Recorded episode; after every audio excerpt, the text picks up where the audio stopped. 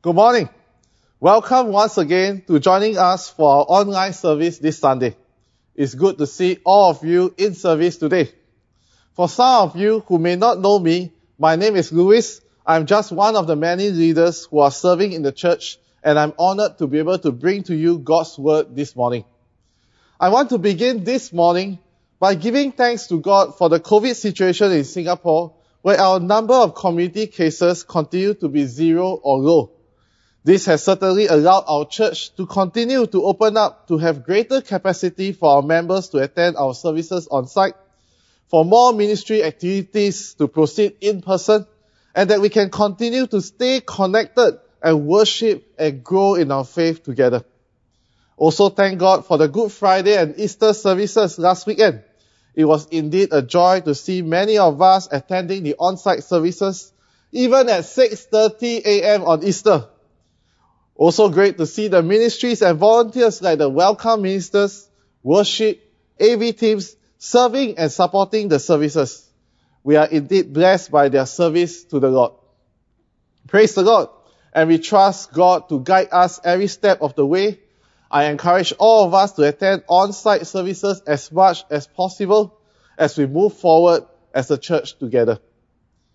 Our scripture text for this morning is from 1 Corinthians 9 verses 1 to 23. A few weeks ago, Pastor Anthony taught a sermon that was rated R for restricted or parental guidance advice when he taught us about what it means to have sexual integrity from 1 Corinthians 6. Well, today's sermon is also rated R, but R not for restricted, it is R for rights. And I've titled today's sermon as Laying Down Our Rights for God. For some of us who may be joining our service for the first time or reconnecting with us after some time, our church is currently preaching through a sermon series on the book of 1 Corinthians, and we have been doing so since the beginning of the year. Today, we are slightly more than halfway through the book of 16 chapters as we reflect on chapters 9 verses 1 to 23 this morning. A short overview or recap for some of us who needs a bit more handle. First Corinthians is to be understood essentially as a letter from the apostle Paul to the church which he founded in Corinth. Good to know that since it is a letter in terms of language style, it is very much written in first person as compared to the gospel writings which are narratives in nature, hence like a story written in third person. For starters, First Corinthians is quite a long letter to begin with. Unlike us today, we try to keep our emails and text messages concise. In those times, there is no such thing as email, WhatsApp, or phone calls. Communications is mainly through letter writing. There is no postal companies like FedEx or SingPost. So whenever you want to write a letter to someone in a faraway place, you better say everything you want to say because you never know when is the next time you will have the opportunity to write the next letter. And that was what Paul actually did. In the first Corinthians letter, if you have been following the sermon series since January, you will notice that Paul addressed many and a variety of issues, from divisions and unity, to spiritual pride, to sexual integrity, and up to two weeks ago, even whether to eat or don't eat, you know, jia or my jia, Paul also had something to say. This is what I call the gifting of a preacher. Because any topic, Paul can also turn into a sermon and give you three points about it.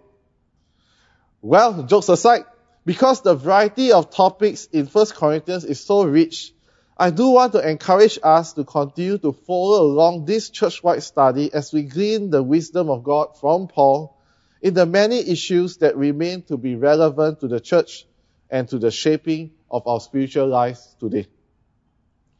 Today, as we look into 1 Corinthians chapter 9, we are looking at a section of the letter where Paul moved from addressing how we should handle our personal rights in dealing with food offered to idols in chapter 8 that is to be constrained by our love for others as Pastor Anthony had taught us two weeks ago, to how Paul himself laid down his own personal rights as an apostle for the sake of the gospel. As the text is a long one, I will read a short segment of text for a start to give us a sense of Paul's heartbeat towards this issue of laying down our rights. And we will go into greater detail as we reflect on the text together after that. I'll be reading verses 12 and 19 to 23. You can follow along on your screen or the slides in front of you. 1 Corinthians chapter 9 verse 12. If others receive this right from you, are we not more deserving? Paul writes. But we have not made use of this right. Instead, we endure everything so that we may not be a hindrance to the gospel of Christ. Verses 19 to 23. For since I am free from all, I can make myself a slave to all in order to gain even more people. To the Jews, I became like a Jew to gain the Jews. To those under the law, I became like one under the law, though I myself am not under the law, to gain those under the law. To those free from the law, I became like one free from the law, though I am not free from God's law, but under the law of Christ to gain those free from the law. To the weak, I became weak in order to gain the weak. I have become all things to all people so that by all means I may save some. Verse 23. I do all these things because of the gospel so that I can be a participant in it. This is the word of God. Thanks be to God. Let us pray. Heavenly Father, we want to thank you for bringing us together this morning, giving us this time to reflect upon your word. And I pray that Lord, as we listen to your word, as we reflect upon your word, you will speak to us and mold us and make us more like you. In Jesus' name we pray. Amen.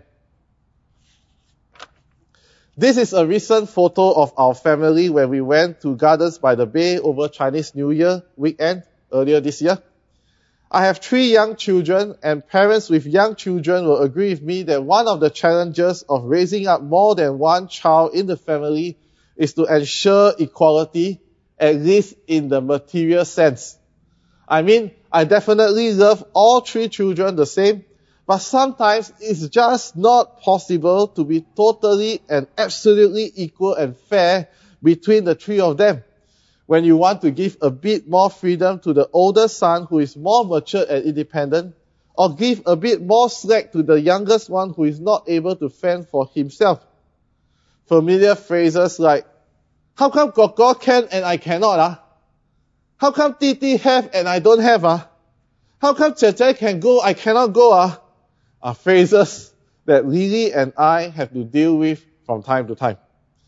Whilst we try to manage these questions to the best of our ability in the family, we can see that children, even when they are young, can understand what equality means. And they know their rights to equality and fairness. And perhaps if we take time to reflect and look even deeper, it shows our basic human nature of insisting on our rights. Our personal rights to fight for equality, our rights to be treated fairly, our rights to have the freedom of choice, and so on.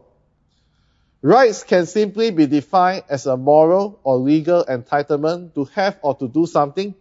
And here in the passage which we are reflecting today, we can see how Paul discussed the issue of his rights as an apostle, what he considers his moral or legal entitlement to have, and how he has chosen to lay down his personal rights for the sake of the gospel. Before we draw learning and application points from the passage today, let me first help us understand the text by making five observation points and I believe that in doing so, it will help us appreciate the learning more in the later half of this sermon. Do keep the passage with you so that you can follow along more closely. Observation number one. Paul set the stage for this part of his letter by first affirming his position as an apostle. And we can see this from verses 1 to 3 of 1 Corinthians chapter 9. As it says, Am I not free? Am I not an apostle?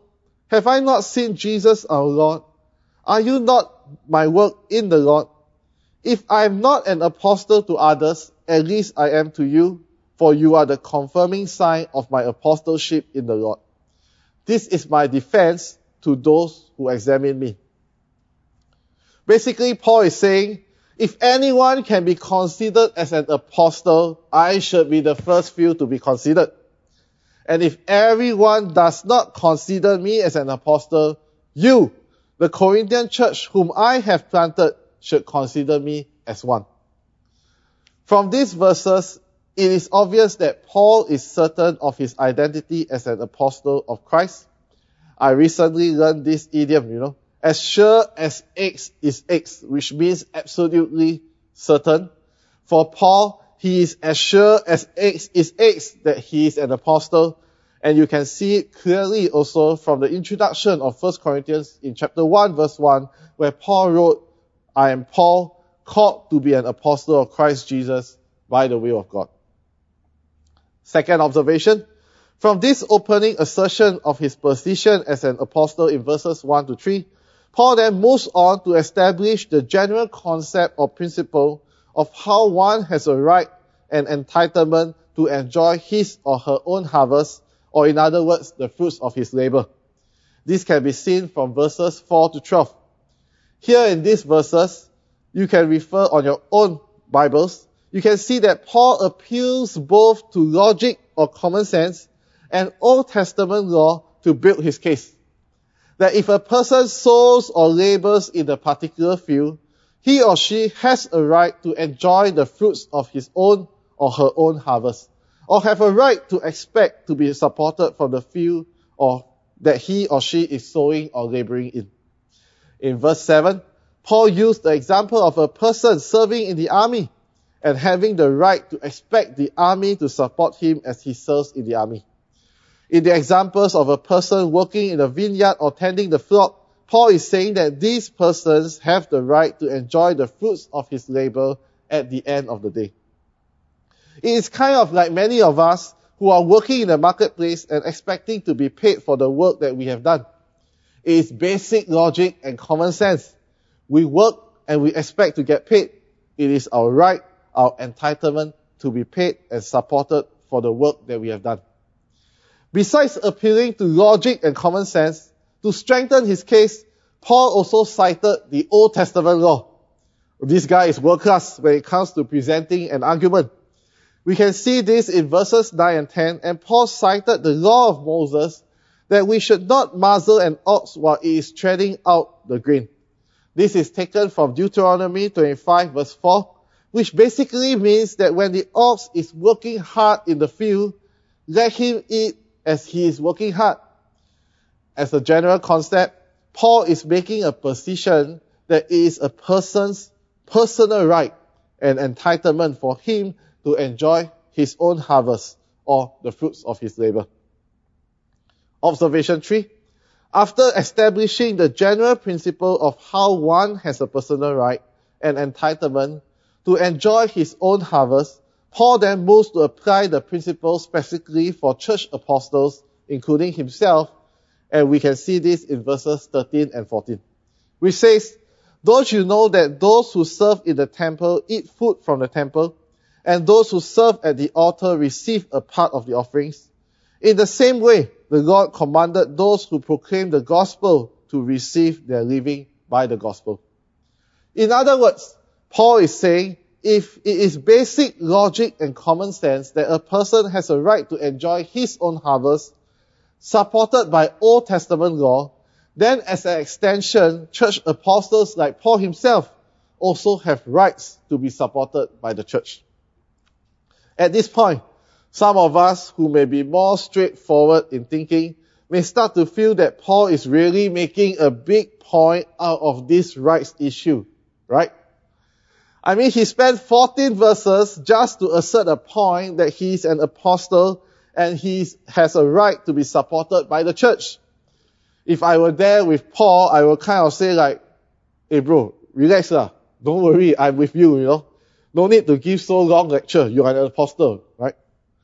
Well, short of going into a deeper study of the context, I think we can give Paul the benefit of the doubt that this R word called rights is quite a big issue or hot topic in the Corinthian church. And for reasons may not be fully known to us, the rights of an apostle to be supported by the church is something that is really important, basic, and close to the heart of Paul. Observation 4. That said, although the rights of an apostle to be supported by the church is something that is really important, basic, and close to the heart of Paul, the next few verses tells us that nonetheless, Paul was willing to lay it down and lay it down for something greater. Although his personal rights to be supported by the church was so important to him, and that he had earlier so painstakingly explained that he is fully entitled to it in both logic and Old Testament law, Paul was willing to lay it down for something greater. He was willing to lay down his own rights for the sake of the gospel. Verse 12. But we have not made use of this right. Instead, we endure everything so that we may not be a hindrance to the gospel of Christ. Verse 18. What then is my reward? Paul writes. That when I preach the gospel, I may offer the gospel free of charge and so not make full use of my rights in the gospel. For Paul, as much as his personal rights as an apostle to be supported by the church is something that is really important, basic, and close to his heart, this right is his moral and legal entitlement, yet Paul was willing to not exercise it, to lay it down for something greater, a greater purpose. That is to allow him to share the gospel freely and without hindrance. Wow. The final fifth observation is from verses 19 to 23, where Paul continues in his rhetoric and exemplifies how the preaching of the gospel is his sole mission and purpose.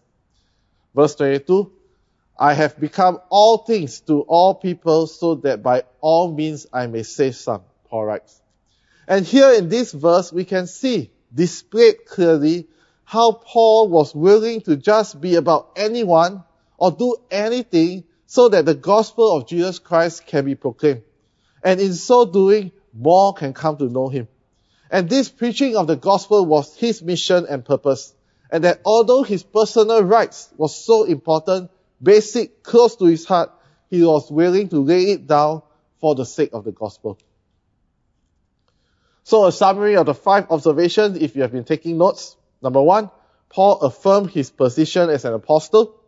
Number two, Paul established the general principle of how one has a right to enjoy his own harvest or fruits of his labor. Then Paul applied the principle specifically for church apostles, including himself.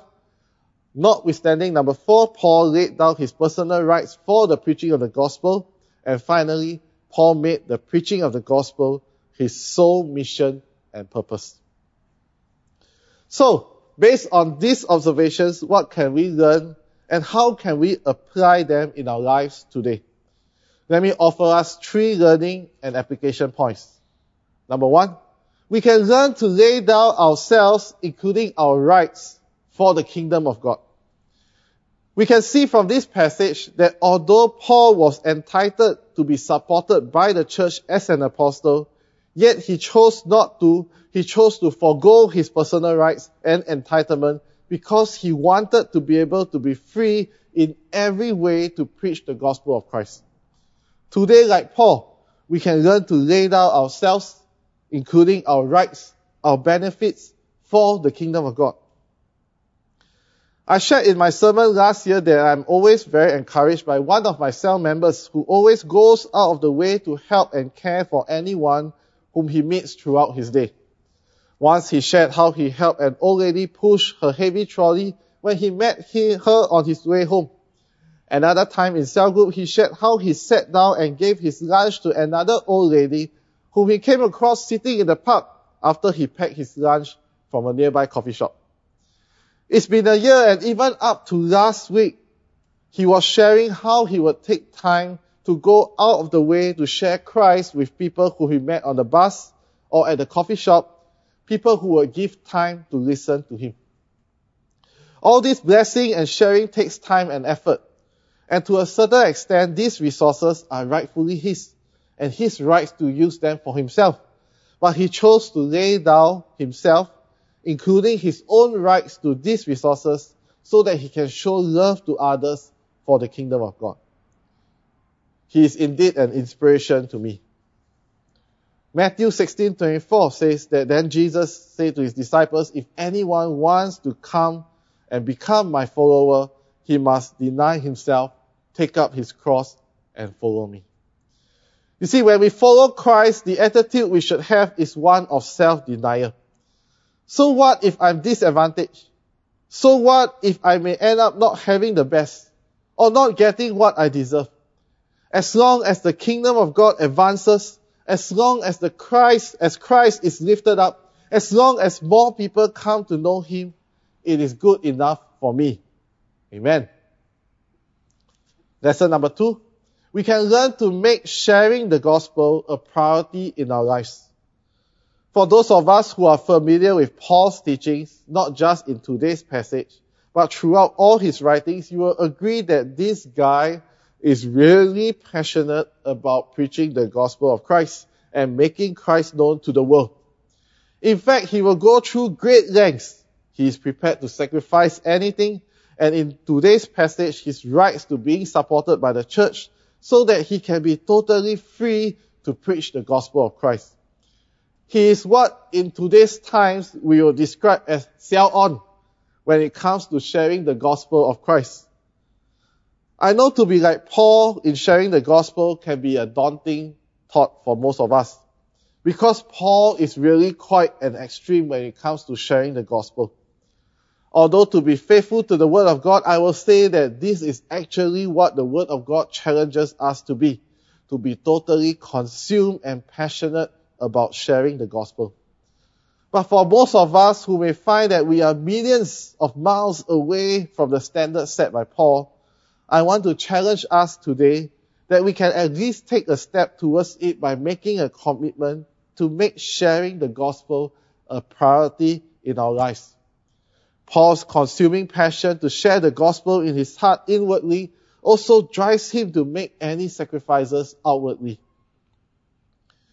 When I was growing up in the youth ministry many years ago, one of the books which greatly impacted me was this book called Jesus Freaks. It was a book which contains stories after stories, testimonies after testimonies of real life Christians from all over the world, past and present, who have been persecuted, tortured, or martyred for their Christian beliefs. Sometimes when I read the Bible, I find it a very tall and difficult standard to meet. But this book has a huge impact on me because it showed me that it is possible to make sharing the gospel a priority in my life because many who have come before me have done so. I may not be able to be like them, laying down their lives so readily, so selflessly for the gospel, but I can take a step towards it today. Whether something is a priority in our lives can be easily seen by our actions. And I say this also of myself.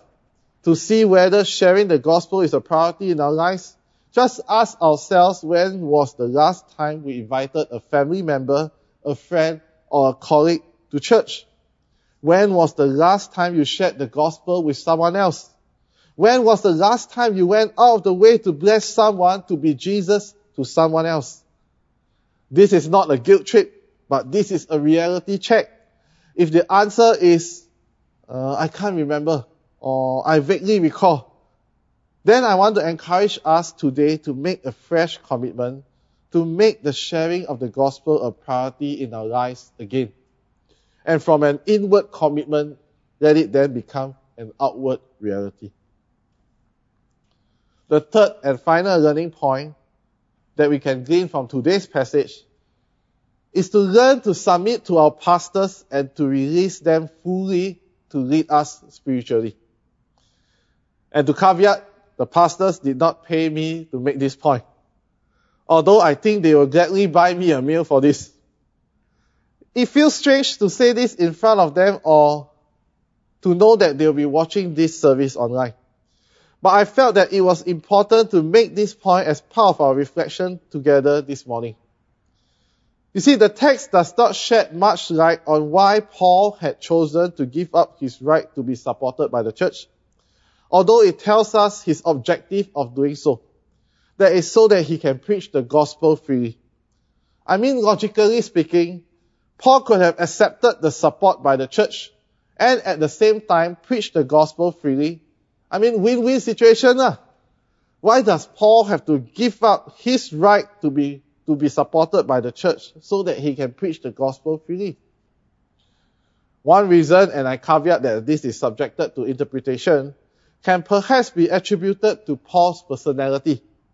Maybe this is his leadership or ministry style, you know, that he prefers to be totally unadapted when it comes to his ministry and the preaching of the gospel, so that no one can say or accuse that Paul was preaching the gospel not out of true intentions, but because of the financial support given to him. The other reason is perhaps, and maybe, that there was some truth that the church was exerting some form of influence and pressure on Paul as part of the financial support given to him that affected his preaching of the gospel. It could have affected him so much that Paul decided that enough is enough. He would lay down his right or entitlement so that he can preach the gospel of Christ fully and freely to all. Whether it's Paul's ministry style or it was really true that the church wanted to exert undue influence on his ministry, one thing is clear for Paul. That as, as an apostle of Christ, he wants to and he must be released to preach the gospel fully and freely to all. No conditions attached, no caveats, no buts, no what ifs. In the same way as Paul is the spiritual shepherd over the church in Corinth, our pastors are also God's appointed spiritual shepherds of our church. Regardless of our individual preferences, we must learn to submit to our pastors as a church and release them fully to lead us spiritually. We must learn to say to our pastors, even if the decision is not something I prefer or not something I'm used to, but pastors, if you think that it is the right spiritual direction for the church to go, then we will submit and release you fully to lead us and the church spiritually. Amen. As the COVID situation in Singapore continues to improve, the COVID restrictions will be relaxed gradually. And the church will also open up more and more, more services, greater capacity, more on-site ministries, and so on. For example, today is the first Sunday of our on-site children's ministry supporting the services and special thanks to all the ministry staff and volunteers for making this happen. Being one of the leaders in the church, I have had the privilege to be involved in many of the discussions and decisions relating to the church reopening. And trust me, there is really a lot of coordination, discussions, and decisions to be made. And all this because we want to open up in a systematic and orderly manner and also in a way that is safe for people attending our church and also for the volunteers. Pray for us. And because there are a lot of new ways of doing things, many a times church members will also ask me about the rationale or the reasons behind certain decisions made by the church, and understandably so. I will try my best to clarify and help them to understand, especially for operational issues which I'm involved in. But for spiritual issues relating to the church, as part of the reply, I will always encourage them to give pastors their full support. Because our pastors are the appointed spiritual shepherds of our church. And like Paul, they need to be released fully to lead us spiritually.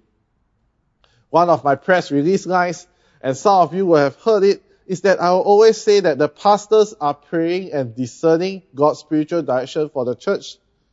And my role is to keep praying for them to be praying. So join me to pray for our pastors. Not just that they will be praying, but also that they will be able to sensitively discern the spiritual direction for the church and lead us fully in it. Let us submit to our pastors and release them fully to lead us spiritually. As I close, let me summarize for us the three learning and application points. We understand from 1 Corinthians chapter 9 verse 1 to 23 this morning that whilst Paul has a right to, as an apostle, to be supported by the church, he had chosen to lay down for the sake of the gospel, so that he can preach the gospel fully and freely. And drawing reference from the text, we can learn to lay down ourselves, including our rights for the kingdom of God. It's really not about whether it's fair to me or not, not about whether I'm disadvantaged or not, but as long as the kingdom of God advances, as long as Christ is lifted up, as long as more people come to Him, we say, take Lord, take. Second point, learn to make the sharing of the gospel a priority in our lives. It may take us years to be like Paul, but we can take a small step today. Make a fresh commitment to make the sharing of the gospel a priority in our lives again. And from an inward commitment, let it become an outward reality. Third point, learn to submit to our pastors and release them fully to lead us spiritually. It is not about our preferences, but it's about where God is leading the church. And if that is where God is leading us, let us unite and move forward together. As I conclude, I want to let you know that as much as we think Paul is a prime example of what it means to lay down our rights for the sake of the gospel, he was not the first and neither was he the best. Way before Paul, Christ did. Coming out fresh from the Easter last weekend, we will remember that Jesus laid down his right, his entitlement, his majesty as the Son of God to come to earth and die on the cross for our sins so that gospel of salvation can be made fully and freely to everyone who hears and receives it. Philippians 2, 6 to 8 says, Christ, who though he existed in the form of God, did not regard equality with God as something to be grasped, but emptied himself by taking on the form of a slave, by looking like other men, by sharing in human nature, he humbled himself by becoming obedient to the point of death, even death on the cross. Christ made saving us his mission and priority, even if it required him to put aside everything he had in heaven and up to the point of dying on the cross. He did so that we can be safe and to be with Him. So today, let us learn from Paul and imitate him as he imitates Christ. Let us remember that Christ laid down his right in an even greater degree than Paul, so that we can be reconciled to God for eternity, and with that, our hearts are so filled with thanksgiving and praise. Let us pray.